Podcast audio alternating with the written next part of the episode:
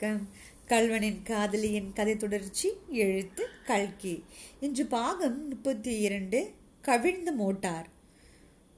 அஸ்தமித்து ஒரு நாழிகை இருக்கும்.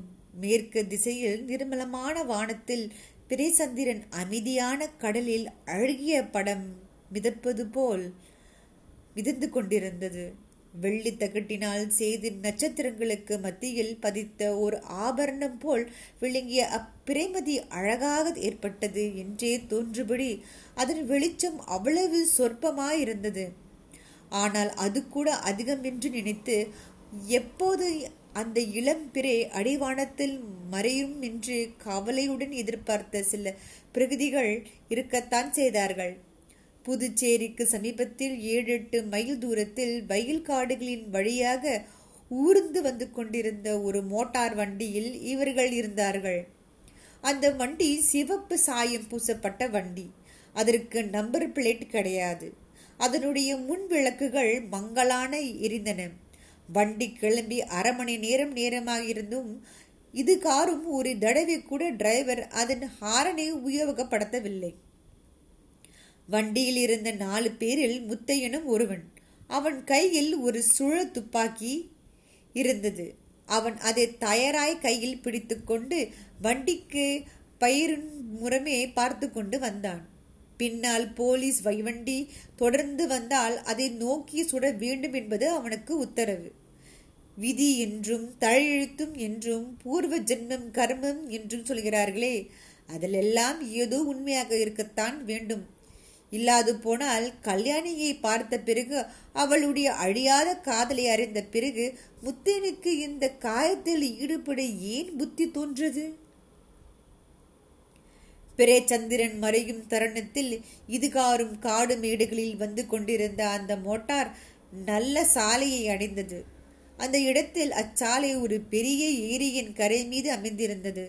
ஏரியில் ஜலம் நிறைந்த அலைமோதிக்கொண்டு காணப்பட்டது. சுமார் அரை அரை மைல் தூரம் சாலை இப்படி ஏரிக்கரையோடு போய் அப்பால் வேறு பக்கம் திரும்பி இருந்தது மோட்டார் அச்சாலையில் ஏறியதும் டிரைவர் வண்டியின் ஆக்சிலேட்டரை காலால் ஒரு மிதி மிதித்தான். வண்டி பீத்து கொண்டு கிளம்பிற்று. இனி அபாயம் இல்லை என்று எண்ணி வண்டியில் இருந்தவர்கள் பெருமூச்சு விட்டார்கள். முத்தையன் கூட ரிவால்வரின் பிடியை சிறிது தளர்த்தினான். திடீரென்று ஹல்ட் என்று ஒரு சத்தம் கேட்டது. பல போலீஸ் விளக்குகளின் வெளிச்சம் பளீர் என்று மோட்டரின் மேல் விழுந்தது. சாலை ஏரிக்கரையில் இருந்து திரும்பவும் இடத்தில் இருபது முப்பது போலீஸ்காரர்கள் எழுந்து நின்றார்கள்.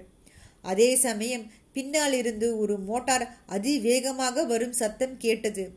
வண்டிக்குள் நிறுத்தாதீங்க விடு என்று ஒரு உத்தரவு பிறந்தது.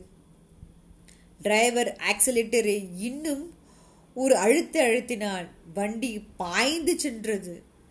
ஷட் என்று ஒரு பெருங்குரல் அப்போது கிளம்பிற்று. அநேக துப்பாக்கியிலிருந்து ஏக காலத்தில் குண்டுகள் கிளம்பின. முத்தையின் சுட்டான். ஆனால் ஒரு தடவை அவன் வீசையை இழுத்துவிட்டு இன்னொரு தடவை இழுப்பதற்குள்ளே எங்கேயோ அதல பாதாளத்தில் தான் விழுந்து கொண்டிருப்பதை உணர்ந்தான். போலீஸ்காரர்களுடைய குண்டுகளில் ஒன்று மோட்டாரின் டயரில் பட்டு டயர் கிடிந்தது. வண்டி ஒரு திரும்பி திரும்பி ஏரியை நோக்கி சென்றது. இது ஒரு வினாடி. அடுத்த வினாடி வண்டி தண்ணீர் தலைகீழாக விழுந்து முழுகியே போயிற்று. முத்தையன் ஒரு கணம் திக்கு முக்காடினான். அடுத்த கணத்தில் நிலைமையை என்ன என்பது ஒருவாறு உணர்ந்தான். மோட்டாருடன் தண்ணீரில் மூழ்கியிருக்கிறோம் என்பது அவனுக்கு ஞாபகம் வந்தது. சரி பிழைத்து கொள்ளலாம் என்று அவனுக்கு தைரியம் வந்தது. தண்ணீர் என்பது அவனுக்கு தாயின் மடியை போல் அவ்வளவு பிரியமானது அல்லவா? காலாலும் கையாலும் துழாவி மோட்டாரின் கதவை திறந்து கொண்டு வெளியில் வந்தான். மெதுவாக தலையை சிறிதளவு தண்ணீரின் மேல் உயர்த்தினான். அநேக போலீஸ்காரர்கள் கையில் விளக்குடனும் துப்பாக்கிகளுடனும் சாலையில் இருந்து ஏரிக்கரைக்கு ஓடி வருவது தெரிந்தது. உடனே மறுபடியும் தண்ணீரில் அமுங்கி உத்தேசமாக கரையோரமாகவே போகத் தொடங்கினான். மூச்சு நின்ற வரையில் அவ்வாறு போன பிறகு தலையை மறுபடி தூக்கினான். வண்டி விழுந்த இடத்தில் ஏக அமர்க்களமாயிருந்தன வண்டியை தூக்கி கரை ஏற்றி கொண்டிருக்க இருந்தார்கள். இவன் தப்பித்து கொண்டு சென்றதை யாரும் கவனிக்கவில்லை என்று தெரிந்தது. கவனித்திருந்தால் இதற்குள் தடபுடல் பட்டிராதா? ஏரிக்கரை ஓரமாக போலீஸ்காரர் ஓடி வரமாட்டார்களா? மோட்டாரில் எவ்வளவு பேர் இருந்தார்கள் என்பது போலீஸ்காரருக்கு தெரியாது. தன்னுடைய சகபாடிகள் சொல்லாவிட்டால் அவர்களுக்கு தான் தப்பி போனது தெரியவே நியாயமில்லை. துரதிருஷ்டத்திலும் தனக்கு கொஞ்சம் அதிர்ஷ்டம் இருப்பதாக எண்ணிக்கொண்ட முத்தையன் மறுபடியும் தண்ணீரில் மூழ்கி கரையோரமே சென்றான். மோட்டார் விழுந்த இடத்திலிருந்து சுமார் அரைமனை அரை மைல் தூரம் சென்ற பிறகு ஏரிக்கரை புதர்கள் அடைந்திருந்த ஒரு இடத்தில் கரையேறினான். துணிகளை பிழித்து உலர்த்திய வண்ணம் ஏரிக்கரையோடு நடக்கலானான் ராத்திரி சுமார் ஒரு மணி இருக்கும். கொஞ்ச தூரத்தில் ரயில் சத்தம் கேட்கவே முத்தையன் அந்த திசையை நோக்கி நடந்தான். சித்திரை மாதமாகையால் அவனுடைய துணிகள் எல்லாம் அதற்குள் நன்றாய் உலர்ந்து விட்டன. அவனுக்கு என்னமோ அப்போது வெகு உற்சாகமாக இருந்தது. அவ்வளவு பெரிய துரு சம்பவம் நடந்து கூட தான் மட்டும் தப்பி வந்ததை நினைக்குங்களால் அவனுக்கு தன்னிடம் ஏதோ ஒரு அற்புத சக்தி இருப்பது தாகவே தோணிற்று. ஆகையால் அவனுடைய தைரியமும் துணிச்சலும் அதிகமாயின. சமீபத்தில் கை காட்டி மரத்தின் சிவப்பு வெளிச்சம் தெரிந்தது. அதை நோக்கி முத்தையன் சென்றான். அவன் ஸ்டேஷனை அடைந்ததும் சென்னைக்கு போகும் ரயில் வந்து நின்றது.